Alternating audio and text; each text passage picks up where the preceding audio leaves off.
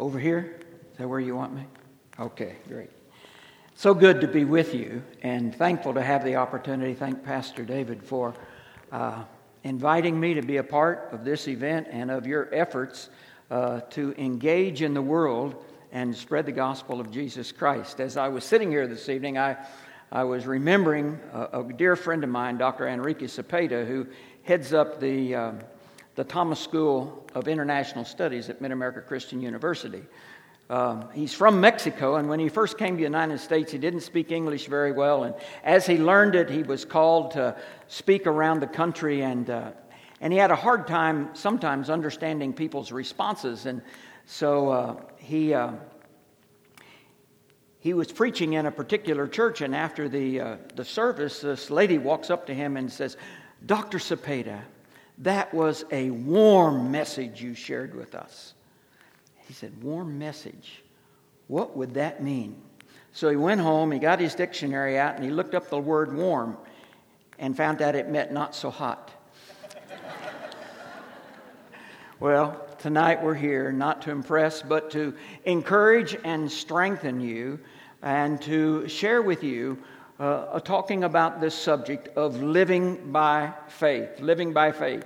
If you have your Bibles tonight, we're going to be looking at that great faith chapter in the book of Hebrews, Hebrews chapter 11. We're going to kind of go through verses 1 through 8, living by faith tonight. Did you know that faith is a life word, that it's a word for life? You either choose faith or you choose fear, one of the two. No matter what you face, no matter what you do, no matter what you try, no matter what the challenge is, no matter what you're hoping to accomplish, you will always have the choice between faith or fear. And you find that those who live by faith accomplish much more than those who live by fear. Amen? You find those that live by faith have a much more exciting life than those who are dominated by fear. And so throughout the Scriptures, we are encouraged. Jesus constantly encouraged His disciples, "Do not be afraid, do not be afraid, do not be afraid. I am always with you." The Apostle Paul was telling us to live by faith and not by sight. Don't be overwhelmed by the things you see happening around you, but learn to live a life of faith. And so as we look at this passage tonight, we are seeing that all of life begins at the end. All planning begins at the end. The verses 16 and 17 of this 11th chapter give us an understanding of why these great individuals, these heroes of the faith, as it's listed for us in the 11th chapter, it says, "Instead, they were longing for a better country, a heavenly home. Therefore, God is not ashamed to be called their God, for He had prepared a city for them." How many of you are looking forward to that day when you know that you will be welcome home once and forever? The journey will be over. We don't want to leave now, but we keep our eye on the prize. We keep our eye on Jesus, and we continue to live by faith, and He is not ashamed to be called our God. Amen? Turn to somebody and say, "God's not ashamed of me. God's not ashamed of me." Amen. Now, how do we characterize our faith? What are the characteristics that are going to happen as we live out our faith and invest our faith and invest our life in a life of faith? Well, the very first thing that we see in this passage is that a life of faith leaves a testimony of faith. Look, if you will, at those first two verses that are found there in the 11th chapter. They read like this: "Now faith is being sure of what we hope for and certain of what we do not see." So faith has nothing to do necessarily with what we see or what's happening around about us. "This is what the ancients were commended for." Now, when David said that I'd been pastoring for 50 years, I all of a sudden became an ancient. Now, the ancients were commended for what? Their faith. And this chapter begins to tell you about their faith. When life comes to an end, when it's all said and done, when your journey is over, do you want to be known as a person of faith. Now, it's important where you place your faith naturally. These individuals we know place their faith in Almighty God and the work of Almighty God. I hope that when my journey is ended, that my children, my grandchildren, and those that I have been engaged in life with for the cause of Christ will be able to say of me, he was a man of faith. Now, you know, you don't have to have a big name. You don't have to have a heavy position. You don't have to have a lot of authority to be a person of faith. When I was a boy, about the fifth grade, I lived in a little town in western Oklahoma called Elk City, Oklahoma. In that town, my father pastored the Church of God. In that church, there were a group of ladies who were known as praying saints. When I met this one particular lady, her name being Mary Rice, Mary Rice had already lived through the Great Depression, she had already lived through the Dust Bowl, and she had already raised 4 sons. 3 of those sons ended up being pastors in the Church of God. They were Hilary Herschel and Eugene Rice, and they were making their contribution in the life of faith. Well, Mary, because no one was left in her household, her husband had already passed, she adopted myself and my 2 sisters as her adopted grandchildren. We lived about 4 blocks. She lived on 501 Washington Street, and every other Saturday, I and my 2 sisters, we would take a wagon, we would walk down to Mary Rice's house, where Mary Rice would have prepared a beautiful cake for our family, for us to take home. She then would serve us Dr. Pepper and ice cream. I looked forward to every other Saturday. But then she would always pray for us and pray for our life. Mary had a habit. She always spent time in God's Word first thing in the morning and always in prayer. One day my father got a call from the banker in town. And he wanted to know, is there something wrong with Mary Rice? And he said, well, I don't think so, but why do you ask? He said, well, I walk to the bank, to my office every morning. Every morning, I see Mary Rice sitting in her chair with her Bible open, and she's reading. I see that day after day after day. He said, for the last 3 days, I've gone by Mary Rice's home, and Mary is not sitting in her chair.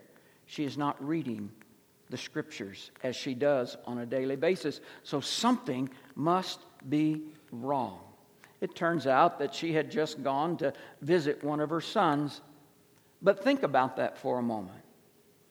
A leader in the community, the banker, saw this woman of faith every day.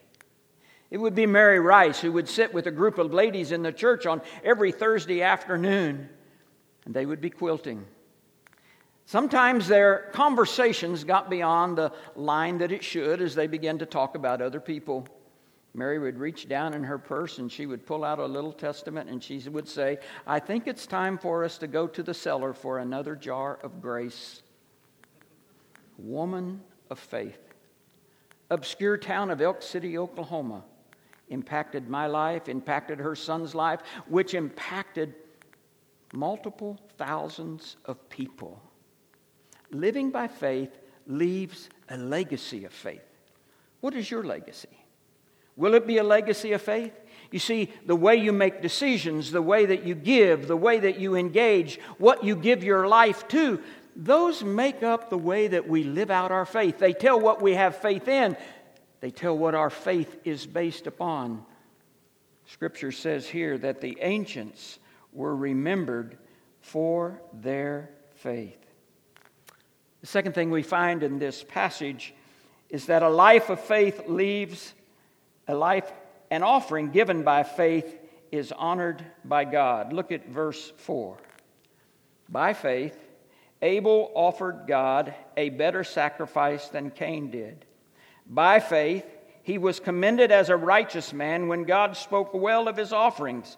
And by faith, he still speaks even though he is dead. Now, that passage just tells us several things about what we give to God.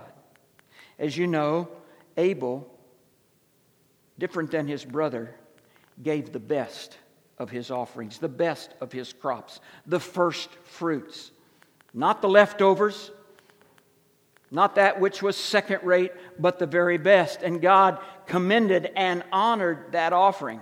We also see here that the way we give, not only in finances, but the way we give of ourselves, tells what's important to us. It also is the way that we will be remembered.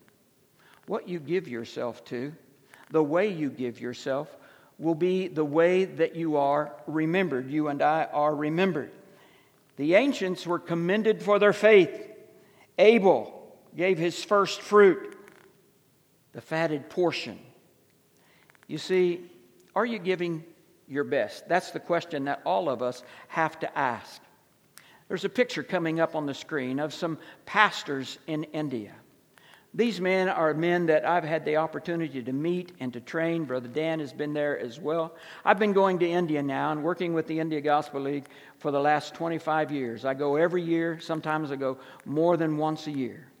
But here are some men who are equipping themselves and giving themselves. And if you heard their individual stories, you would be overwhelmed. But one of the most outstanding stories about a group of men like this began in about 1993. I was asked to come by Reverend Stevens, Dr. Samuel Stevens, and I was asked to lead a conference on church growth, on master planning and church growth. They wanted me to teach strategy and planning and visioning to these pastors. And so I went with a group of others, and we spent about 10 days there teaching a process and a way to strategize and a way to plan, a way to set goals and develop vision. At the end of that meeting, there was a group of these pastors who gathered around under a tree on the grounds at Sharon Garden, 25 of them. And they were taking the tool that we had introduced to them on how to strategize and how to plan, and they were working with it, and they decided that they wanted to start a vision, and they called it Vision 2000. Their vision was, by the year 2000, 7 years away, they would plant 1,000 new churches. That was their vision. 25 pastors. It's amazing what can happen when people give their best for their faith. These men already had churches. These men were already responsible. But here they were being captured by what God was putting in their heart. I returned 18 months later as a follow-up visit to that. I asked how the church planting process was going. In 18 months, they had already planted 892 churches for that vision that was a 7-year vision. That launched a major effort in India called Vision 2000 that now is a growing, multiplying church planting organization. And this year, they will surpass the 80,000 mark of churches planted since 1993. God wants us to have faith. And He will honor our faith by His power and by His strength. And He will do exceedingly abundantly above that which we can ever